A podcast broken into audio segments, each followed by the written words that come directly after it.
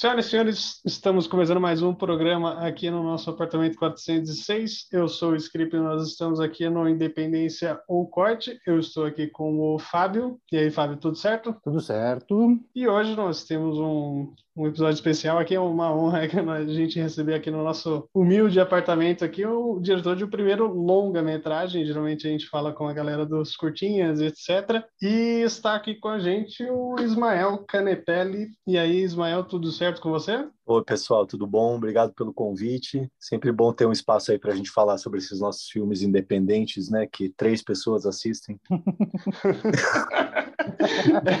é, é para isso mesmo que a gente está aqui, para dar espaço para a galera, para a gente trocar essa ideia maravilhosa. É, o Ismael já tem um, um currículo bem legal, ele já foi roteirista do longa Verlust, uh, Os Famosos e os Doentes da Morte, e também o que a gente vai conversar bastante hoje, hoje uh, música, para Quando as Luzes Se Apagam. Uh, ele também é ator, já trabalhou na série Desalma, no longa Domingo e Verlust também, né? E na novela A Dona do Pedaço. E também tem alguns livros, não é mesmo, Ismael? Você fez aí a, a Vida Louca da MPB, só é, só a exaustão traz a verdade e o livro é, que deu origem ao longa Música para quando as luzes se apagam. E é... os famosos e os doentes da morte. Sim, é, também. Falha minha. é, sobre o doc, é, música para quando as luzes se apagam. Como é que foi o processo que você é, escreveu o livro e depois decidiu é, mudar aí para mandar para os lançar esse filme? Como é que foi uh, o processo de criação? O processo, eu costumo dizer que ele é um processo documental já desde o livro, né? Porque o livro, na verdade, ele é ele é originado a partir de um, de um diário de uma menina que morava na cidade onde eu nasci. Para contextualizar mais ou menos, eu nasci em Lajado, no interior do Rio Grande do Sul, e muito novo, 17 para 18 anos, eu me mudei para São Paulo, fui trabalhar com teatro na companhia do Gerald Thomas, companhia de ópera seca, e fiquei trabalhando com ele lá um tempo e voltava para o interior de vez em quando, lá para Lajado. E esse universo da adolescência sempre foi meio esse paraíso perdido, assim, eu não vivi a adolescência, porque com 14 14 eu comecei a fazer teatro, já semi-profissional, já convivendo com muita gente adulta, com 17 fui para São Paulo, então eu não tive esse momento sexo, drogas e rock and roll e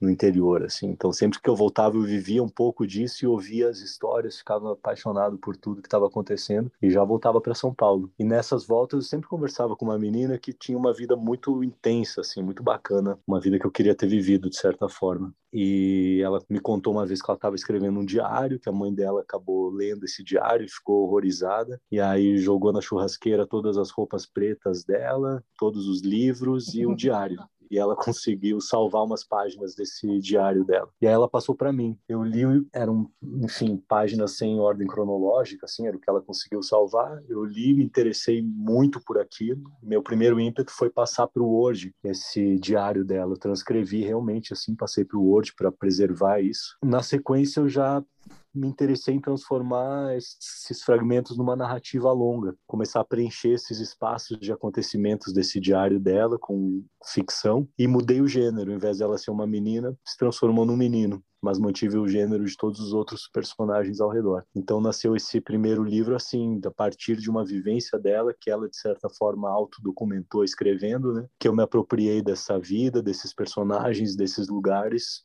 aumentei, pedi autorização para ela, ela preferiu não ser mencionada e acabou vindo a público meu primeiro livro, que é a Música para Quando as Luzes Se Apagam. Aí quase muito tempo depois, já depois dos famosos e os Duendes da Morte ter virado filme, uh, tinha surgiram alguns convites assim para transformar também música em cinema, ficção e tudo mais, mas eu achava que não era esse o caminho do, do filme, se um dia fosse acontecer um filme, né? Aí eu mudei de novo para Porto Alegre em 2013 o pessoal da Zeppelin perguntou se não tinha nenhum projeto de longa para dirigir. Eu não pensava em dirigir nada. Assim. Mas aí eu lembrei do música e lembrei dessa minha vontade de voltar para música no audiovisual fazendo algo que não fosse ficção. A minha ideia inicial foi voltar para os lugares onde se passava o livro, encontrar adolescentes que estavam vivendo situações semelhantes, entregar câmeras nas mãos deles e fazer um filme 100% a partir do que eles se autodocumentassem e mandassem para mim. Obviamente depois isso acabou virando outra coisa, mas a essência do documentário eu consegui manter. Então, por isso que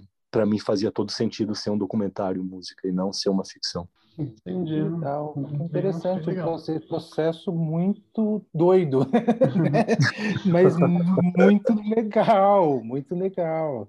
E como que a Júlia Lemertz entrou nesse processo? Então, aí entre as muitas vontades, a primeira vontade era essa: os adolescentes iriam contar suas próprias histórias com suas câmeras. Uh, depois acabei evoluindo um pouco mais a ideia inicial e aí eu iria fazer o filme dividido em duas partes. Seria metade do filme seria documentário, esse autodocumentário, que seria os, os personagens do documentário se autodocumentando, e outra parte do filme seria a ficção. Então eu teria uh, a mãe da ficção e a mãe do personagem do documentário, o pai da ficção e o pai do personagem. E a Júlia foi convidada, já queria trabalhar com ela um bom tempo, a gente já vinha conversando bastante, assim, muita afinidade, e ela seria então a mãe da ficção. Foi essa a ideia que, que foi passada para ela, para ela entrar no filme. Ela leu o livro, tudo mais, e começou a se preparar para fazer cenas ficcionais que entrariam no documentário.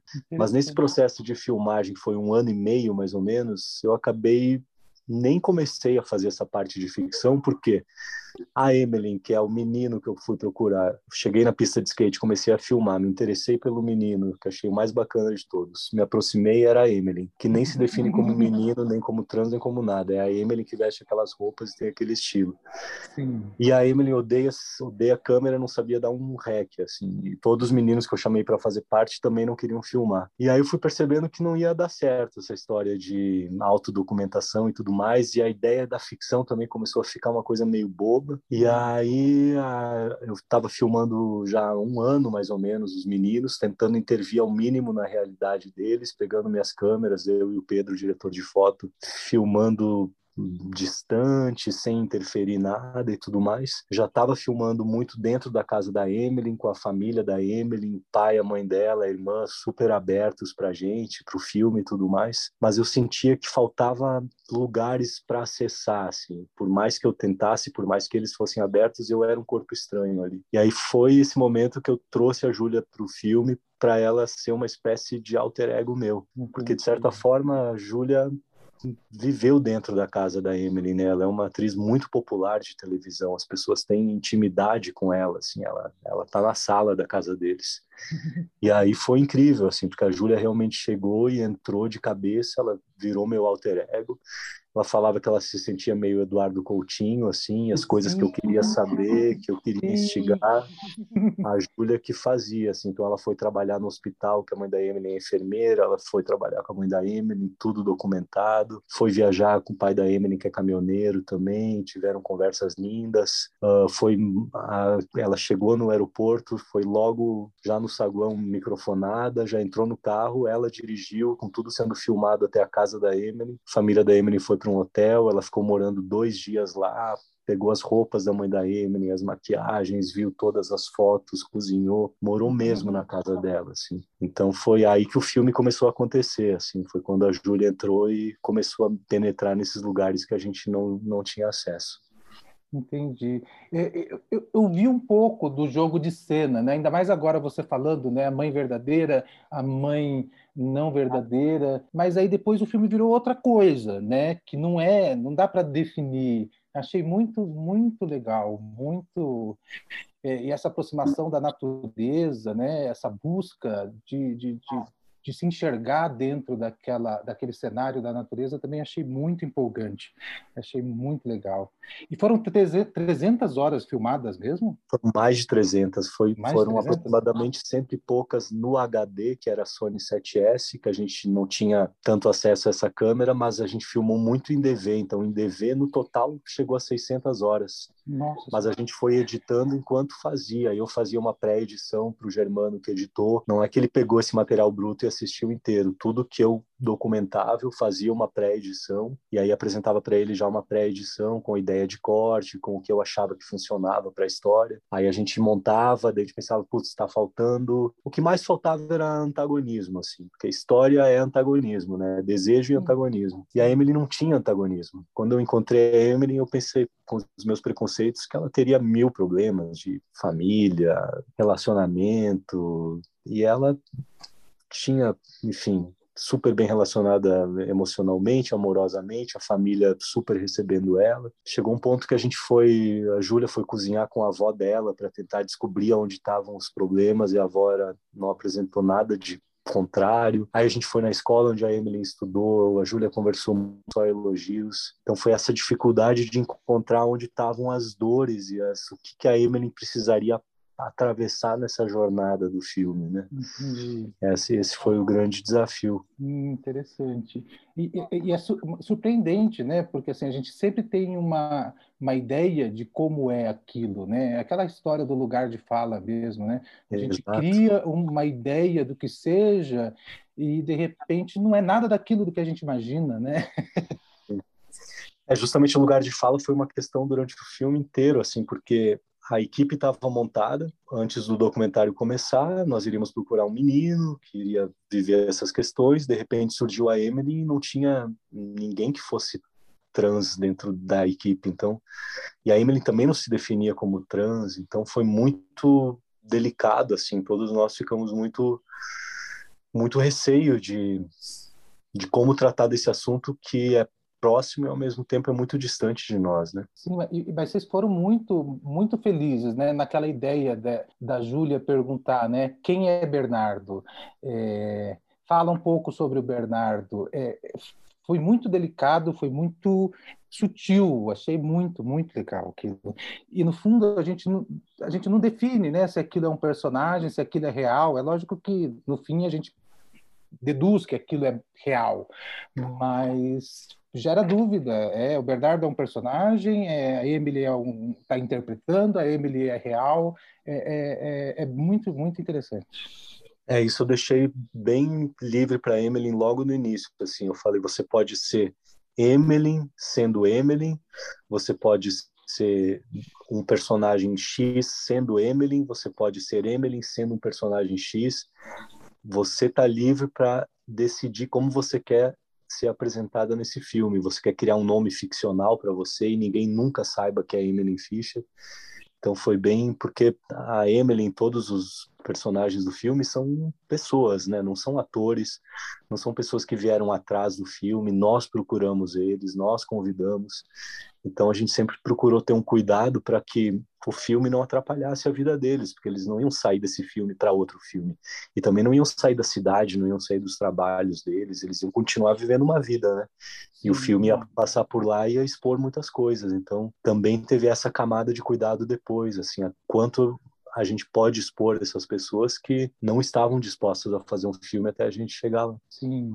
E assim, eu, eu vejo que o, o roteiro, montagem, construiu uma narrativa como se. É, eu não lembro o nome do rapaz.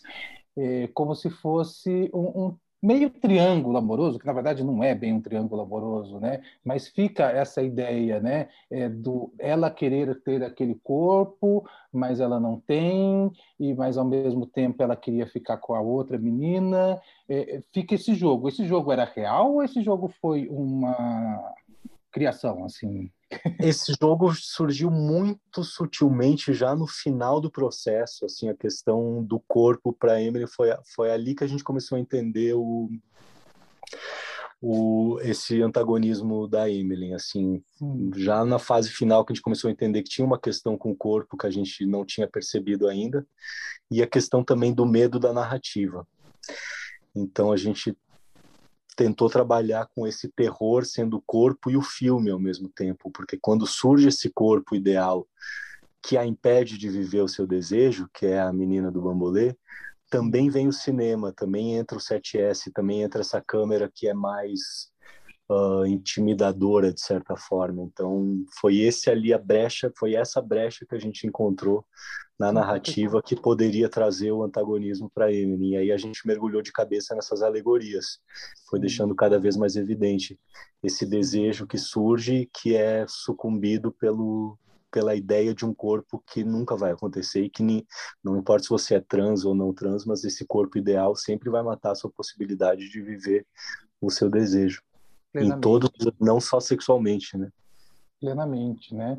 É, é, muito sutil, tem aquela cena, aquela tiratadura, né, do peito, é, é, é muito, é, é, muito sutil aquilo. E... É, aquilo Agora... é um momento bem, esse é um momento que a gente, enfim, realmente chegou nela, assim, na questão de se, de se aceitar nua, assim, é, foi ali que a gente começou a trabalhar, assim, esse processo de se olhar, entender o que corpo existe embaixo das roupas, isso tudo foi ali que começou a ficar mais forte mesmo, assim, a relação dela com o filme, nós todos e tal. Sim, é, e sem aquele, é, não vou dizer, vou usar a palavra sensacionalismo, né, mas sem aquela coisa bruta, né? Eu não foi, é, não foi bruto de forma alguma. Eu achei que vocês foram muito delicados, tanto com o, personagem quanto a atriz. Né? Eu achei Bom. que vocês foram muito delicados nessa parte, e isso é importante. Agora, uma coisa que eu ia perguntar, é, aquelas cenas, tem, umas, tem muitas cenas maravilhosas, seja a cena inicial, ou a cena delas brincando com aqueles dedais é, de, de, luz lá luminosos na floresta. É, aquilo foi criado, não é possível. Não, por exemplo, você ter uma ideia, eu acho que a cena que mais parece criada é a cena do Fusca com o bambolê em cima, né? Ah, tá, é, tem essa também. Para você entender como as meio coisas aconteciam, né? ela, a gente marcava personagens e paisagens. Esse era o nosso hum. nosso roteiro era isso, assim, personagens, hum. paisagens e situações que a gente da, poderia passar para os personagens que iriam interagir com a Emily. O que que hum. não todos, mas o, principalmente a Cici, que é a menina do bambolê, porque ela é uma performer. O que, que e a Júlia também, o que que eles poderiam instigar na Emily. Hum. Aquele momento do bambolê no Fusca, que eu acho que é algo que parece muito pensado, a gente marcou naquela plantação o Fusca é do menino mesmo, do Lucas. Ele foi com o Fusca dele e deu carona para Cici e para Emily. A Cici hum. chegou com aquele bambolê que ninguém imaginou que iria surgir. Sério? não, não tinha. Tipo, ela apareceu com o bambolê, com tudo aquilo a camiseta do The Cure era a camiseta que um personagem usava no livro, então a camiseta já existia porque era um, um, um elo com o livro. E a hum. equipe de cinco pessoas chegou na van para fazer a, a, documentação naquela paisagem. Quando a gente chegou com a van, a Cici já estava em cima do Fusca e o Fusca já estava andando. Então aquela imagem já estava acontecendo antes do diretor e roteirista chegar naquela situação. Então era muito estético, muito porque a Cici tinha um, a Cici que é a atriz que faz a personagem mascarada tem esse apuro estético. Então aquela cena do bambolê no bar também, aquele é um bar que, enfim, um bar super emblemático de Lajado, chama Galeras, todo mundo vai para lá, é cenário do livro. Também a gente chegou lá, a gente queria fazer esse encontro entre eles, mas nunca se sabia o que aconteceria e até onde aconteceria. A partir do que, aconte do que acontecia, aí sim tinha que se a equipe de document, do documentário tinha que estar tá preparada para fazer um plano lindo. E por isso que eu chamei o Pedro Gosser, que é o diretor de foto. Quando eu conheci o Pedro, eu fui chamado para assistir uns curtas da Unicinos, que é a universidade, eram os curtas dos alunos que nem estavam perto de se formar. E o Pedro tinha feito duas fotos. Era um menino que, enfim, não tinha nem quando ele fez o longa, ele não tinha nem se formado ainda. E era isso que eu queria, era, era esse fotógrafo que está disposto a errar e está disposto a fazer o melhor plano da vida dele. Eu acho que o, o mercado engessa muitos profissionais de cinema e o fotógrafo acho que é o, talvez seja o mais engessado do set, né? Então, o que mais, enfim, ele precisa ter um plano lindo. Então, essas cenas e essas sequências tão que parecem ser tão pensadas hum. só aconteceram dessa forma improvisada, eu acredito, porque eu consegui trazer um fotógrafo que não era profissional. Entendi. mas que tinha um puta bom gosto e já, já tinha um olhar muito apurado, assim. Legal, legal.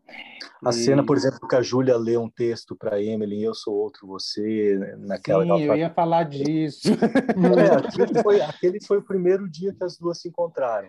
Elas ah, nunca tinham se visto. O encontro foi lá. É. Aí a Júlia decidiu antes que ela queria dar comida, porque ela queria criar situações, o que, que uma mãe faz para um filho. Então ela pensou, a primeira coisa que a mãe faz para um filho é dar comida.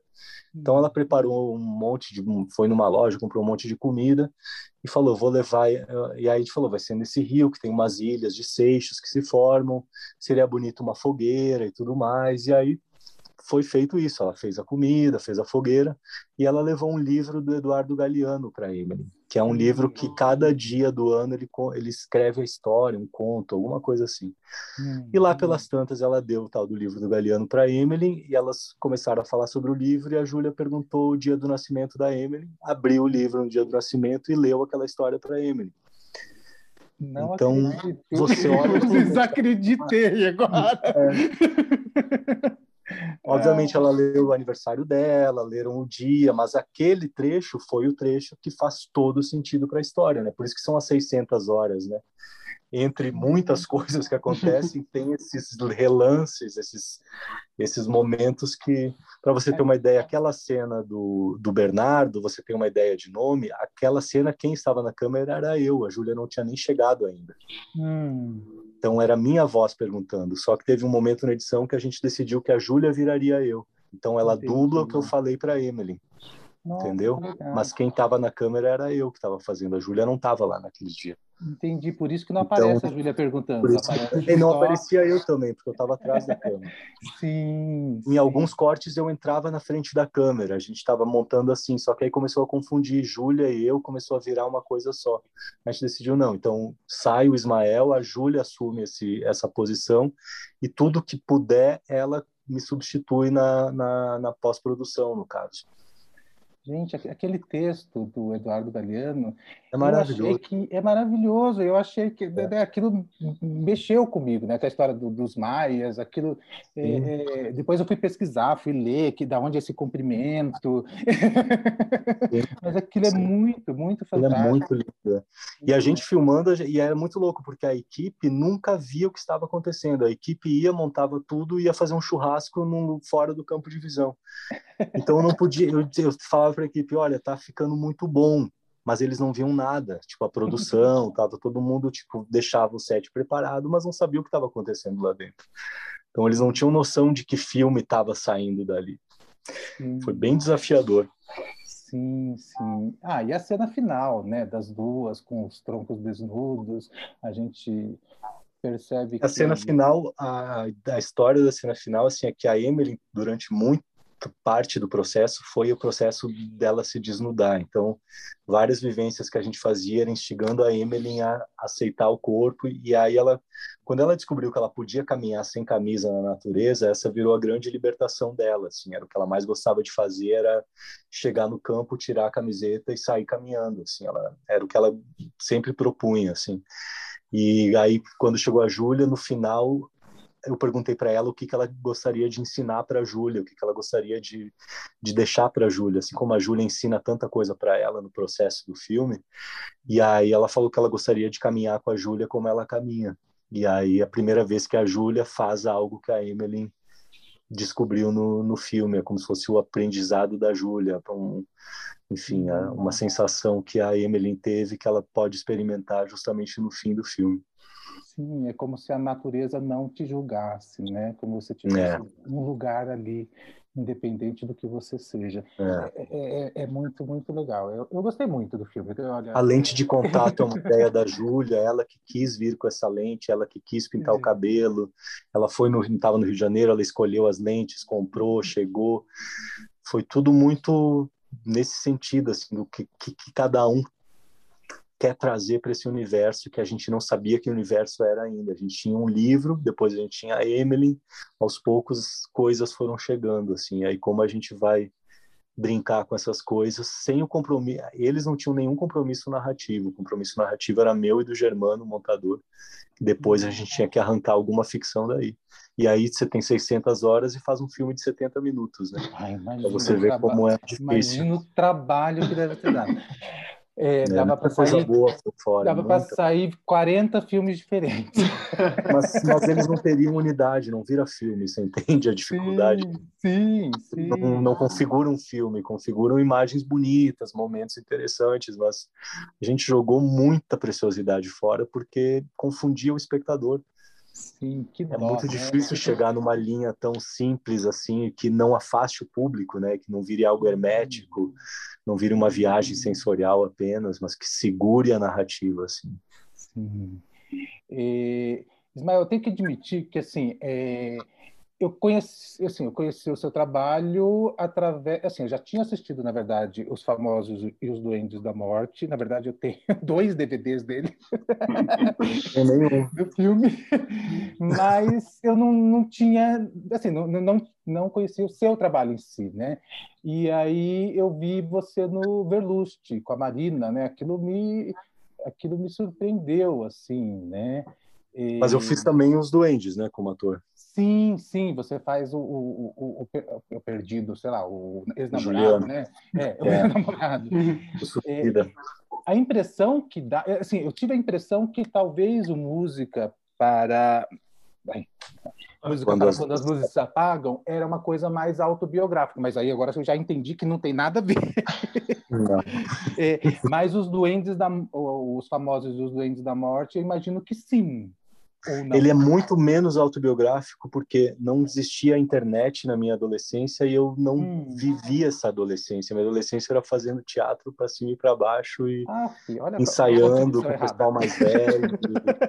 eu adoraria ter vivido aquilo tudo, de certa forma, mas por mais que a cachorra seja a cachorra da minha mãe, a ponte é do lado da minha casa, o universo, a cidade sim é aquilo, mas não é, não fez parte do meu da minha vida assim. O desejo de partir com certeza dos duendes tem essa vontade de ir embora, mas ele nasceu muito mais das narrativas. O próprio Bob Dylan, hum. uh, eu não conhecia nada do Bob Dylan. Eu estava indo para o sul, eu queria escrever um segundo livro lá e no caminho tinha uma banca de CD pirata e tinha toda a obra do Bob Dylan. E eu comprei para eu ouvir no ônibus. E aí eu falei, bom, vou começar a ouvir, ele vai virar o o artista preferido do protagonista do livro. E aí eu comecei a, a ouvir, foi bem racional, assim. Como não tinha essa paixão. Eu achava que tinha tudo a ver, olha que coisa doida. Não, eles, meus amigos da época falavam do Dylan, mas eu não, não, não era tocado por ele. Entendi, entendi. E... Felipe, pergunta alguma coisa, pelo amor de Deus. Não, mano. Você tá na pegada aí fazendo várias perguntas, você tem que soltar as perguntas mesmo. É, voltando agora um pouco para música, uh, vocês rodaram alguns festivais, eu vi que receberam alguns prêmios. Você, como é que foi essa jornada aí de festivais e prêmios, Ismael? Foi muito surpreendente, assim, todos foram muito surpreendentes. A começar por Brasília, né? Porque eu achei que esse filme assim, a gente estava vivendo 2017, que acho que quando ele foi para festivais, a gente estava no auge da produção de cinema brasileiro. Eu lembro que Brasília teve mais, teve, tiveram quase 500 filmes inscritos naquela edição. Então foi uma, assim, quando saiu, a, a gente, enfim, foi o primeiro festival que o filme estava pronto, que a gente inscreveu, mas inscreveu para, enfim, para inscrever o filme sabendo que não entraria definitivamente, né? Porque é muito pequeno, muito estranho. E aí foi selecionado para a seleção oficial, acho que eram 10 filmes e o nosso era o filme selecionado e estava abrindo o festival. Já foi um, um ápice, um, assim, não teria onde, assim, Glauber estreou no Festival de Brasília, sabe? É um festival de grandes nomes, eu não estava entendendo a minha colocação naquele festival. E aí ganhou o prêmio do júri, que foi uma surpresa gigantesca.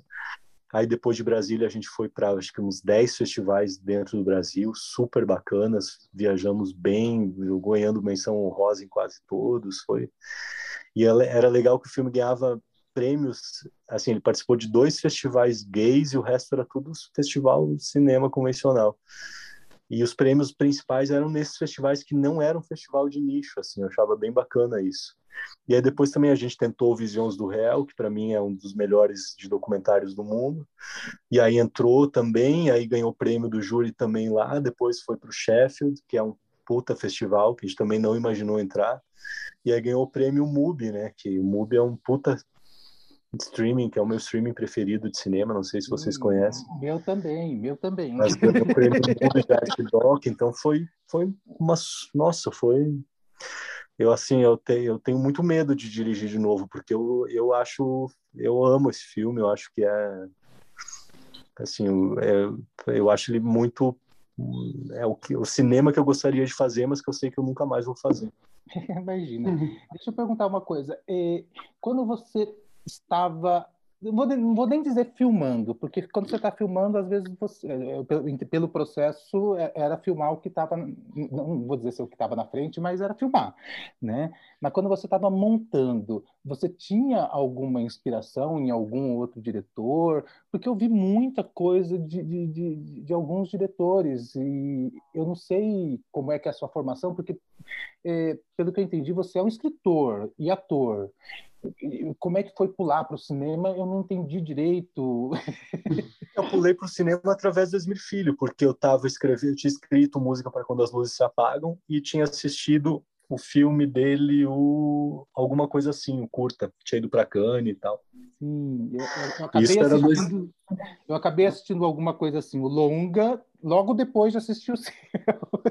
Ah, assistiu depois, que loucura. Eu assisti em 2007, eu assisti esse filme e a gente era meio da mesma turma em São Paulo, assim. É. Em 2007 não tinha cinema adolescente no Brasil, tipo, tinha muito pouca coisa, não lembro, assim, de... Tinha o filme do Jorge Furtado, Houve Uma Vez Dois Verões. Sim. E aí eu vi esse filme do Esmir e pirei, mandei na... Já fui falar com ele, já mostrei o, o, música para quando as luzes se apagam, ele gostou e eu estava escrevendo os duendes. Aí eu mostrei os duendes até a metade, ali ele pirou com os duendes, apresentou para a Warner os duendes como uma proposta de longa dele, a Warner comprou na hora. Aí eu iria colaborar no roteiro. Aí ele me deu uma primeira versão do roteiro, reescrevi todos os diálogos porque eu conhecia aqueles personagens e eu fui contratado como roteirista. Então fui chamado assim para esse para o mundo do cinema assim nunca nunca aspirei isso sempre dormi em todos os filmes que eu assisti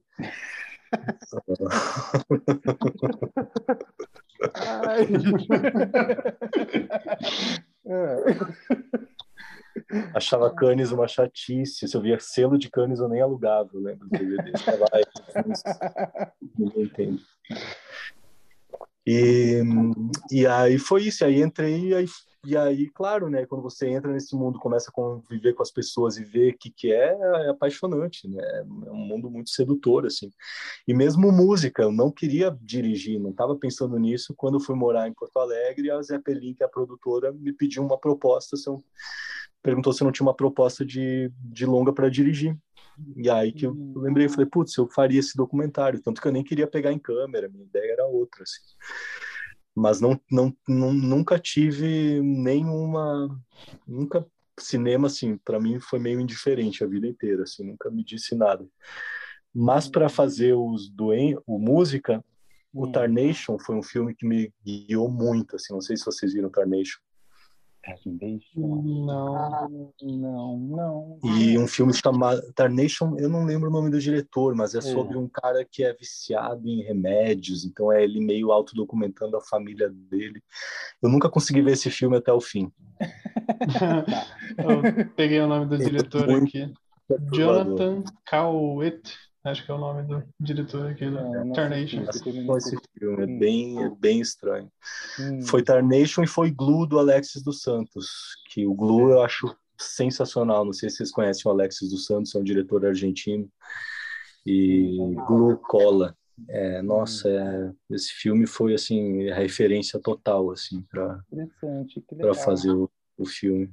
Que viagem, olha, que legal, que legal. E, e, assim, eu vi muito do, do jogo de cena, né? Eu fiquei imaginando. Eu não assisti o jogo do cena, eu dormi na metade também. Jesus. Eu acho é. meio chato aquilo. Engraçado, nossa. olha, meu Deus do céu, que engraçado, que engraçado. Mas é muito legal isso. Babilônia, aqueles filmes eu acho, eu amo Santo Forte, aquilo tudo, mas o jogo de cena eu acho bem chato, bem, bem, bem chato. coisa, que... mas é bem interessante é, é, descobrir o processo dos outros, né? É, é, é um aprendizado, é, é, é e, e, assim, é, libertador, eu tenho que dizer a verdade. Acho, que eu, acho que o Fábio quer dizer é o seguinte, porque a gente se conheceu na faculdade, né? Então a gente estudou cinema na faculdade e eu acho que a universidade põe várias regrinhas ali, põe alguns, é, vamos dizer assim, umas caixinhas, né? E aí a gente vai conversando com os realizadores vai quebrando muitas coisas dessas caixinhas que a gente é, meio que aprende na, na faculdade, né?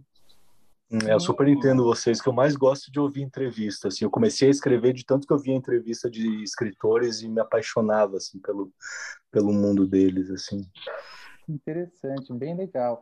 Eu comecei a escrever depois de velho, né? Depois de velho é ótimo, né? Mas, Mas depois de velho. É... E...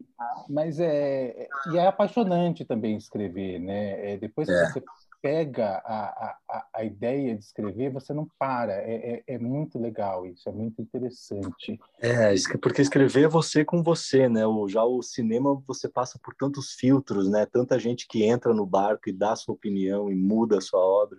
Sim, a, sim. A narrativa sim. é você com você mesmo. Sim, sim, muito legal. Gente, é, é, eu estou surpreso. é, e eu, eu, vamos falar do, do, do, próximo filme. Não, não, não sei se você pode peraí, falar peraí, peraí. Só, só para vamos fechar um pouco o música. Hum, tá. uh, então, Ismael, uh, aqui, a gente está próximo da, do lançamento, né? Então, uh, como é que tá os preparativos aí? Você lança pois dia é, 22 de julho? 22 de... Vocês lançam esse podcast quando? Então, segunda. Segunda-feira. Ah, segunda, porque de sexta para sábado, antes de, de segunda, vai ter um filme, vai ter, vai ficar disponível 24 horas o link no, no Instagram do filme. Então dá para ver lá, mas já passou, já passamos. Mas ele estreia 22 de julho nos cinemas. Uh, acho que deve ter umas 10 cidades do Brasil que vai lançar. E aí depois a ideia é ele logo para para aquelas coisas que eu não sei o que é também, VOD, aqueles NetNow, que eu não faço ideia de onde esteja esse lugar. Pera, mas, mas ele que ser piracado é, é, é, o Música que vai ser lançado, é isso? O Música vai ser lançado nos cinemas 22 de julho. Daí ele deve ficar umas duas semanas e duas semanas depois ele já vai para esse vídeo on demand, que eu não Entendi. faço ideia do que seja. Tá. Não, mas eu, gente, eu tenho que perguntar isso. Mas o filme é de 2017, passou nos é, festivais é, daquela é. época. É. Por que essa demora? Só, é, eu, eu, entendo, eu sei o porquê da demora, mas só explica né, para pra, as pessoas.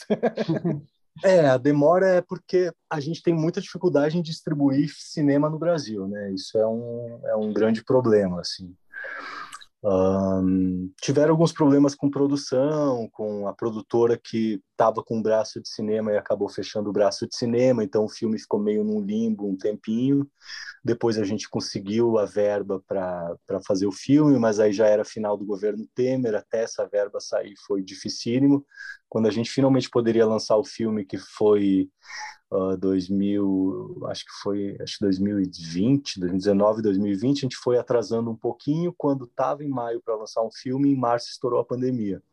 Aí parou tudo e só agora o filme está saindo. É bem maluco isso, porque são quatro anos de de geladeira assim mesmo, né? Sim. Eu acho muito estranho assim esse filme tá saindo agora, mas eu acho muito bom ele Sim. sair nesse momento. Eu acho que ele ganha uma urgência que ele não teria quatro anos atrás. Sim, é, e é estranho. Né? E como é lançar um filme nesse vácuo que a gente está, né? Porque a gente está no vácuo, né? Porque... É. gente... como é?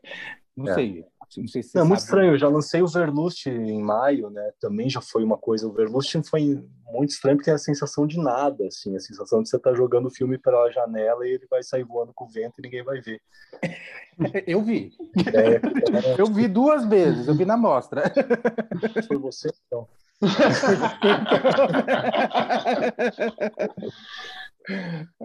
Porque é muito louco. Antes a gente ia, enfim, passei, foi bom ter passado o festival, né? Que a gente estava na sala cheia, cheia de gente falando, o pessoal escrevendo sobre. Agora eu simplesmente não sei o que vai ser, porque eu não tenho coragem de convidar as pessoas para ir ao cinema, porque acho que é um pouco irresponsável você pressionar alguém a, a entrar numa sala de cinema hoje, se não tiver vacinada. A gente não sabe como estão os protocolos e tudo mais. Esses protocolos, enfim, cada um faz o seu. Mas o que eu espero é que esse filme seja realmente pirateado, que tenha link pirata no YouTube, que acho que esse é o jeito das pessoas assistirem hoje, assim, porque se for esperar pelos sistemas de distribuição que a gente tem, é muito difícil, né? Tipo, é muito arcaico ainda. A gente tem, tem que vai che tá chegando essa nova onda de distribuição, que é o pirata. Não vai ter outro jeito. As pessoas não vão pagar. No máximo, no Netflix não vai entrar. O MUBI também são três pessoas que assinam. E é isso. Eu assino, eu assino também. Isso da, da, pirataria, ou da, vamos dizer assim, uma distribuição gratuita, acho bem interessante, porque acho que me remete um pouco do que Uh, o Criolo fez com um dos primeiros, eu acho, ou o segundo CD dele, que ele disponibilizou para a galera baixar e não tem problema nenhum. Acho que a galera também é. que produz tem um certo preconceito, né? Não, tem que, tem que pagar para assistir, não sei o quê. Eu acho que tem que distribuir mesmo para a galera. É, e... cinema, o cinema já tá pago, né, gente? Todo mundo já ganhou seu cachê porque tinha edital naquela época. Então tá todo mundo bem pago. Ninguém tá precisando dessa grana de, de bilheteria. De... Até isso que é o bom de ser distribuidora pequena, a Art House é uma distribuidora de arte, sabe? O problema dos tá, tipo os duendes, duendes a gente tinha Warner distribuindo, então é outro sistema, né? Outra Agora, acho que tem que saber o tamanho do filme, o tamanho da produtora, o tamanho da distribuidora. Então, achei genial isso que a Art House fez, de deixar 24 horas o filme para quem quiser assistir. O link está ali, está aberto e assiste. Depois ele vai para o cinema. Achei bem, bem audacioso e muito bom. Sim, são novas, novas maneiras de se consumir, né? Cinema, claro. filmes. Agora, eu, eu, eu, não perguntei uma coisa importante. E então o, o, o Música ganhou um edital, é isso? A música ganhou um edital do Rio Grande do Sul, um edital hum. que o hum. governo gaúcho criou em 2015, 2016, alguma coisa assim. Era um edital e o filme foi feito com 250 mil reais. É, é. Para longa é bem baixo, assim. Sim, é baixo, sim, é baixo, é baixo. É, para finalizar para tudo, não tinha dinheiro para pós, não tinha nada, era isso que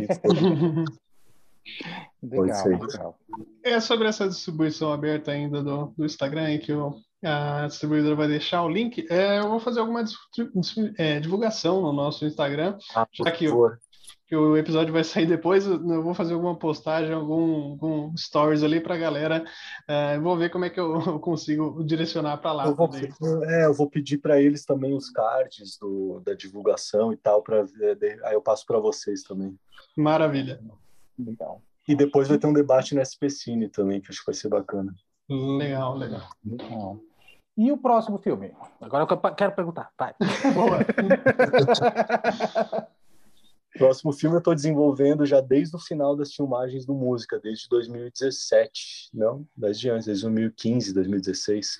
Hum. Uh, é uma produção da Casa de Cinema de Porto Alegre, não sei se vocês conhecem, a produtora sim, sim. da Nora, do Jorge, do Giba, da, da Luiz Azevedo, uma galera incrível, assim. É, isso é uma ficção e eu trabalho sobre o encontro, também se passa na, naquela região, bem na zona rural, e fala sobre o encontro entre os imigrantes alemães que vieram por volta de 1800 com os imigrantes senegaleses que chegaram nos anos 2010, 2015, mais ou menos. Então fala sobre esses dois essas duas ondas de imigração, como elas como se dá essa possibilidade de encontro entre entre entre eles. Mas é uma ficção, totalmente ficção. Entendi, mas não é de época. É uma... Não, não, não, não, É porque é de agora, é atual, né? Não, é atual. É falado em alemão, porque até hoje se fala alemão naquela região. Uh, mas é atual. Ele tem essa coisa assim antiga porque se tem um modo de vida antigo, mas ele é ele é atual. Tem televisão, tem enfim, tem coisas modernas, né? celular. Sim, legal, interessante. Engraçado que pelo nome, né, questão de pele, eu já pensei numa coisa mais sexualizada, né? Coisa doida, né? Fala de pele, a gente já pensa em coisa. Ah, mas ele é bem sexualizado, sim. Ele tem muito ah, tá. disso. Tá.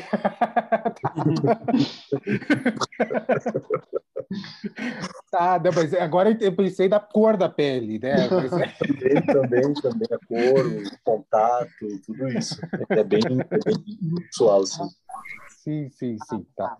Bem legal, bem legal. E já e, e tem, bom, é, deve ter algum orçamento, patrocínio? Não, esse está com a casa de cinema justamente, mas a gente não tem Ancine né, no momento. Então, Sim. ele foi viabilizado com o Núcleos, aquele edital de Núcleos que a gente Sim. participou.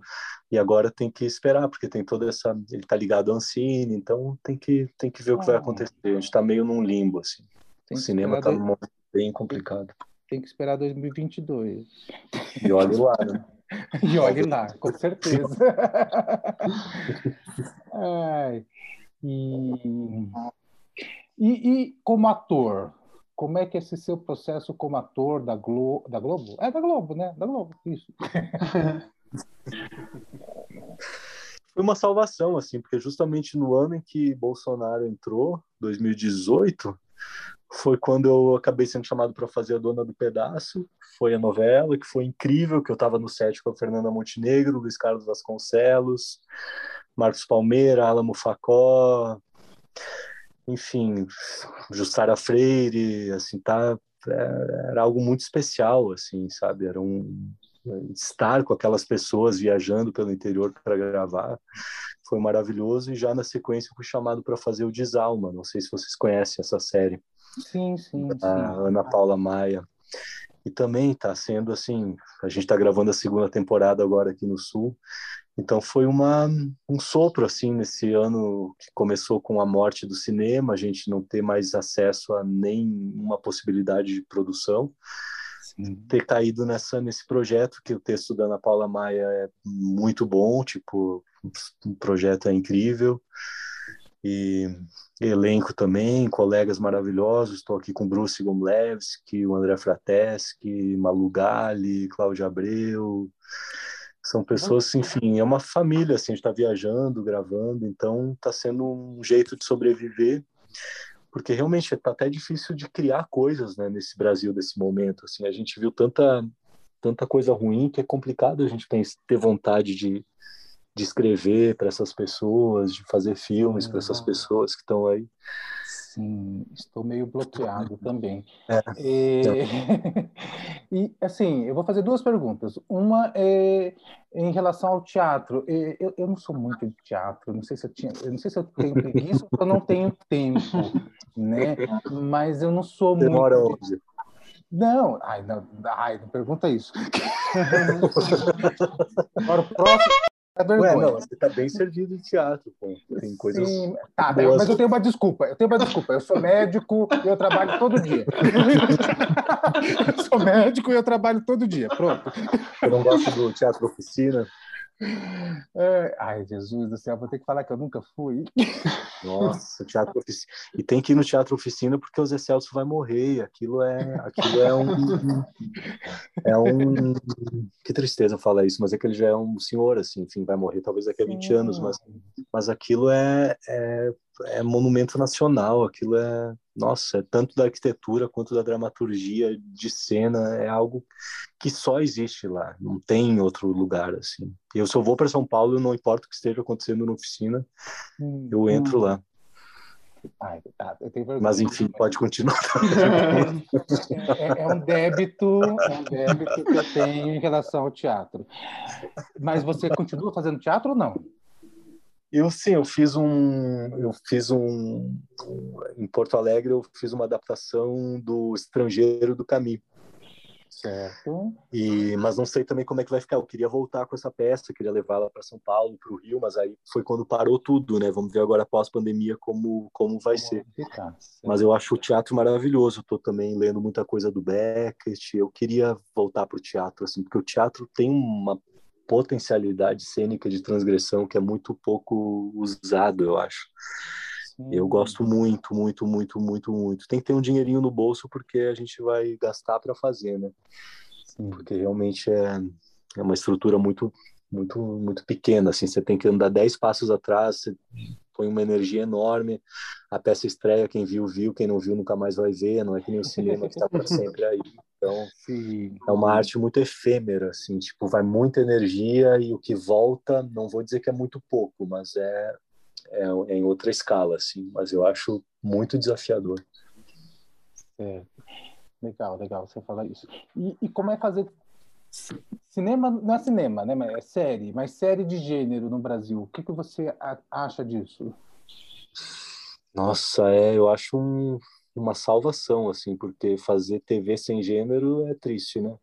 Não, o gênero que eu quero dizer assim é, é terror. Fantasia, né? É terror, né? sim, sim, sim. É isso que eu digo, tipo, fazer TV sem gênero, que é esse naturalismo televisivo, eu acho muito, muito pobre, assim. Uh, às vezes você pode cair numa situação como essa, né? De ter que fazer um, um naturalismo novelesco, folhetinesco, assim, que é meio. Não, mas, mas eu você, acho que sempre você tem espaço para lado bom, né? E que teve Sim, um lado bom, tem, independente é, disso. Sim. Né?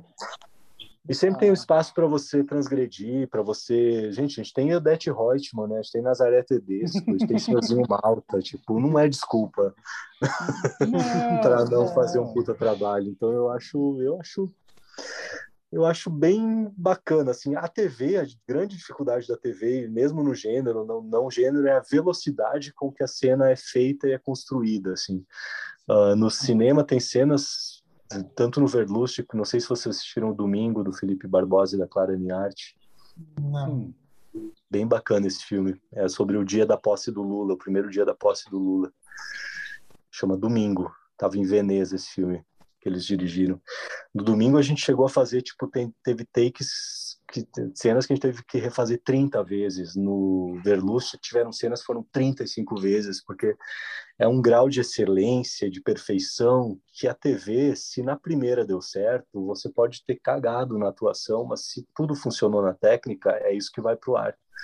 Então é rápido demais, assim, você ainda mais no gênero. Eu tô falando, vocês não assistiram Desalma?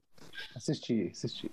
Então, tipo, é, são cenas super difíceis, super pesadas, e às vezes é uma vez e foi, valeu, e você não nem conseguiu Sério? ainda acessar a profundidade do personagem. O Desalma também é, é rápido também. Tipo, eu, eu, imaginei que não. Cuidado, eu, mas...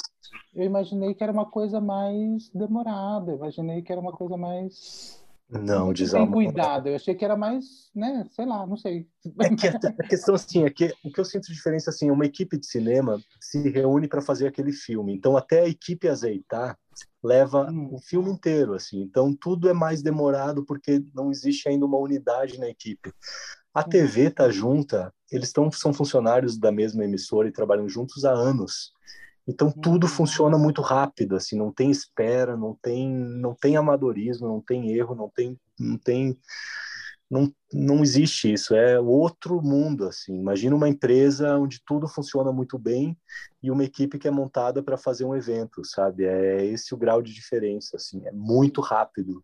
E tudo tem, tem que, tudo acontece muito rápido. Então, se o ator não chegar lá naquele ritmo, né? É, tem que se encaixar nesse ritmo. Você tem que saber concentrar, acessar a emoção, dar tudo e saber que foi, porque ninguém vai errar. No cinema, se o foco erra, se, enfim, qualquer coisa der errado, volta. E nesse voltar, o ator vai aquecendo, vai fazendo mais uma vez. Então, essa é a diferença. O ator de TV, eu acho que tem que ser o melhor dos atores, eu acho que é o de TV. Quem consegue na TV mandar bem, acho que resolve qualquer coisa. Teatro é outro, outra coisa, né? Mas comparando cinema com TV, eu acho que a TV é bem mais difícil. Nossa, é interessante pensar assim. É uma outra forma de pensar. Legal. É, tanto que você vê que são poucos atores que realmente são bons na TV, né? A gente liga a TV e não, enfim, são poucos os que se, tá, que se fala, putz, está fazendo um bom trabalho. Porque é um lugar muito difícil de você conseguir dar tudo de si na hora em que está gravando. Sim, sim. Já o cinema corre atrás de você, ele busca você, ele está querendo ver o seu melhor. A TV é outro lugar, a TV não tem esse preciosismo, não.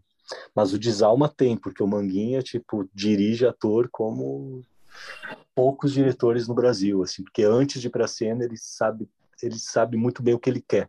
É. Então ele te deixa muito bem armado assim para o que que você tem que levar.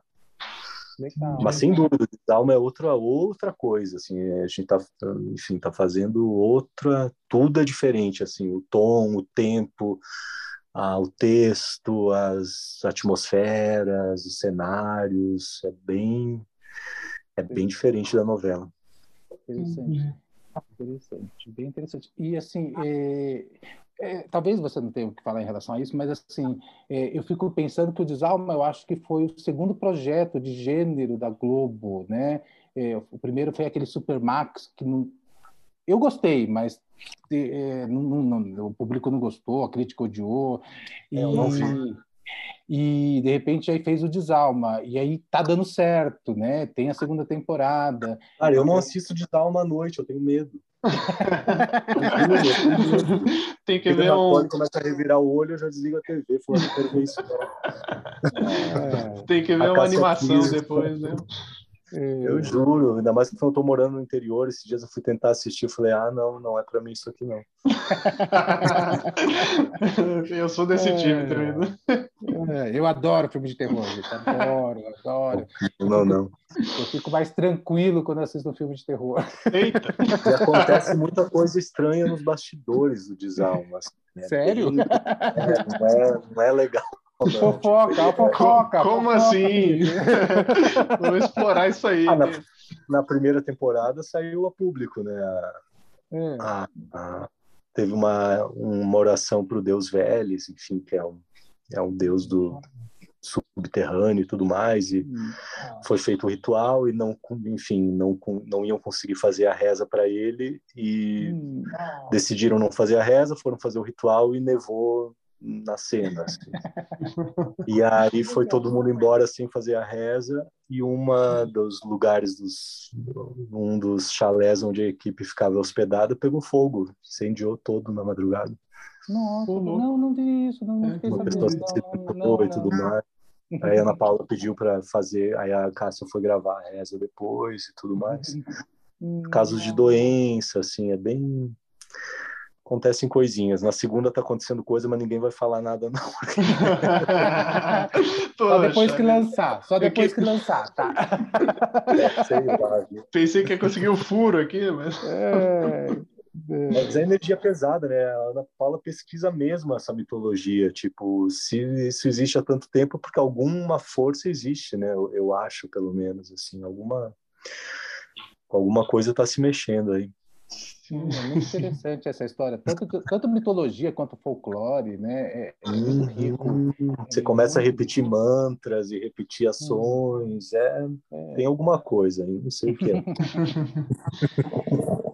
Bom, Felipe, acho que a gente pode encaminhar, é, né? Encaminhando. Vamos encaminhar aqui. É, Ismael, no, no, prosseguimento aqui, como a gente faz é, geralmente, é, a gente pede aqui para o nosso entrevistado dar uma dica para a galera que está começando ou que pensa em começar aí no, no, audiovisual, ou nesse caso aí, talvez até na, na literatura ou no teatro, o que você deixaria de mensagem para essa galera? Ai, cara, eu vou falar uma coisa que eu não devia falar, mas eu acho muito ruim estudar roteiro, acho muito ruim, muito ruim. Acho que as oficinas de roteiro aprisionam as pessoas muito, assim. Para mim me fez muito mal. Eu escrevi os Duendes totalmente sem nunca ter estudado nada. Depois eu fui escrever Overlust tendo feito mil cursos e eu achei uma bosta ter feito isso.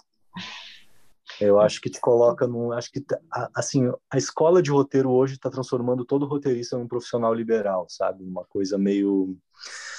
Não é arte o que está sendo feito, assim. Eu acho que é muito aprisionador. Ou se você quer estudar o método, estuda, mas estuda para fugir desse método, porque as histórias ficam muito padronizadas, fica o primeiro, segundo, terceiro ato, não sei o que, o ponto de virada, o eu acho difícil, assim. Eu estudei muito porque me seduziu muito estudar roteiro, porque é muito sedutor, é como você abrir uma maquininha e começar a entender tudo que tem ali dentro. Mas eu não acho que eu me tornei um roteirista melhor depois que eu estudei. Eu me tornei um roteirista com menos vontade de escrever depois que eu comecei a estudar roteiro.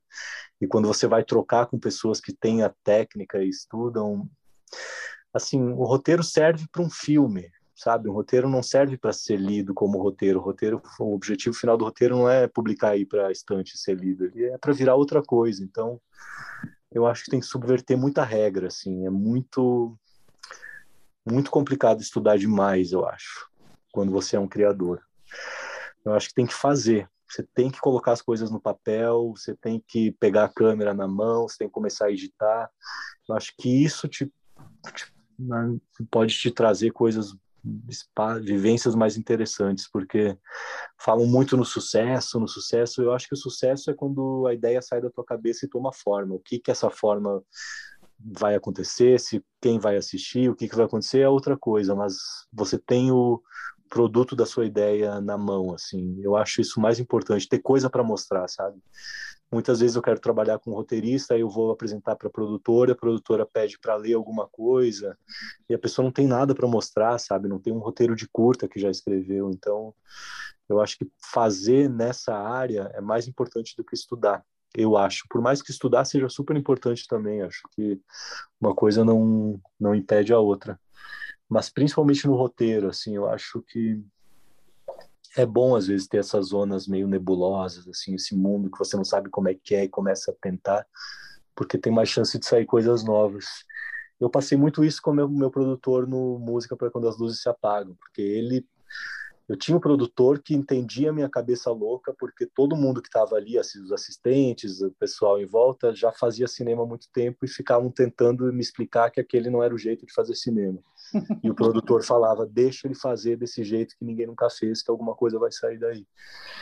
Então eu acho que eu gosto muito desse caos. Eu acho que se, acho que aprender fazendo é um jeito bem interessante assim de se produzir alguma coisa nova. Legal. Entendi. Acho que você fazendo por você mesmo já você consegue uma realização também, né, pessoal. Exato. Exato. Legal, legal, muito legal você falar isso, muito legal mesmo, porque eu comecei a escrever e de repente eu fui fazer um curso de roteiro e de repente aquilo lá me bloqueou. Eu falei, gente, Nossa, que, é isso? Tesão. É uma mecânica chata, agora eu tenho que chegar Sim. ali. É muito né? chato. E parecia que eles queriam me podar. Eu falei, mas eu não quero ser podado. não sou árvore. É, então. é, mas bem legal, bem legal essa dica. Essa ideia de você tem que saber aonde o roteiro vai chegar para então você começar a escrever o diálogo. Pô, às vezes você quer começar pelo diálogo, começa, sabe? Não precisa ter o argumento. Se você não quer ter o argumento, vai pro diálogo. Depois você volta pro argumento.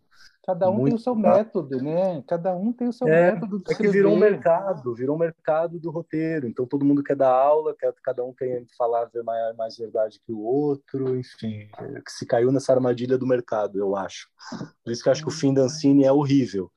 Mas hum, pode se criar alguma coisa nova a partir desse deserto que se criou, assim, pode talvez trazer uma nova forma de produzir, porque eu acho que o mercado de cinema ficou muito viciado nos editais, hum, e acho que isso é um perigo. Concordo. Se eu fosse pensar no edital, eu jamais faria um filme com a verba que eu tinha. Então, acho que tem que se desprender um pouco desse formatinho. Ah, faz o projetinho, manda para lá, manda para lá, pega o dinheirinho, põe aqui, põe três festivais. Eu acho que é meio, enfim, meio aprisionador isso. Concordo, Sim, concordo. concordo. Legal, legal. É... Fala, Fábio. Fala, Felipe. Não. eu, eu adorei, adorei, fiquei chocado com algumas coisas, mas adorei.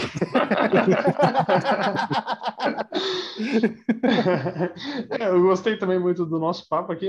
Obrigado, um nosso grande agradecimento aqui do deixar esse tempo, trocar essa ideia com a gente do apartamento 406. Ismael, se você quiser deixar o um seu recado final aí para a galera, fica à vontade agora. Eu que agradeço vocês pelo convite. Eu acho que acho que falar sobre cinema também é fazer cinema, assim, acho que é tudo uma coisa só, assim, acho que a crítica, a discussão, isso é o filme, isso é o fazer cinema, então eu adoro participar dessas discussões e tudo mais. Parabéns para vocês, porque o que vocês estão fazendo também é cinema, sabe? Vocês também estão contribuindo para isso e, e que bom que vocês estão assistindo os filmes e, enfim, estamos aí. É, de novo, nós que agradecemos muito aqui. É, só lembrando que uh, você pode estar ouvindo depois ou antes, mas dia 22 de julho de 2021 vai ser a estreia do filme uh, Música para Quando as Luzes Se Apagam nos cinemas. Uh, antes também vai rolar aquela exibição lá, aquela, aquele momento vai ficar gratuito. É, muito obrigado pela presença, João Ismael. É, Para vocês que estão ouvindo a gente, segue a gente lá no Instagram, nosso AP, nosso portal AP406, também dá uma olhada no nosso blog. É, Ismael quer deixar uma rede social sua? Eu vou também deixar o link dos seus livros no post do nosso blog, mas se quiser deixar uh, alguma rede social sua ou do, do filme, é só falar que a gente deixa lá no link. Bacana, minha rede social que eu mais tenho usado ultimamente é o Instagram. Meu nome completo, Ismael Canepelli, e o Instagram do Longa é Música para Quando. No hum. Instagram, tem lá tem algumas informações. Legal. Maravilha. É isso aí. Segue a gente lá, o nosso podcast no Spotify, no Deezer, no Google Podcasts, no Anchor, enfim, em todos os lugares aí. É isso aí. Muito obrigado por tudo e falou! Falou, um abraço. Falou, um abraço. Tchau, tchau.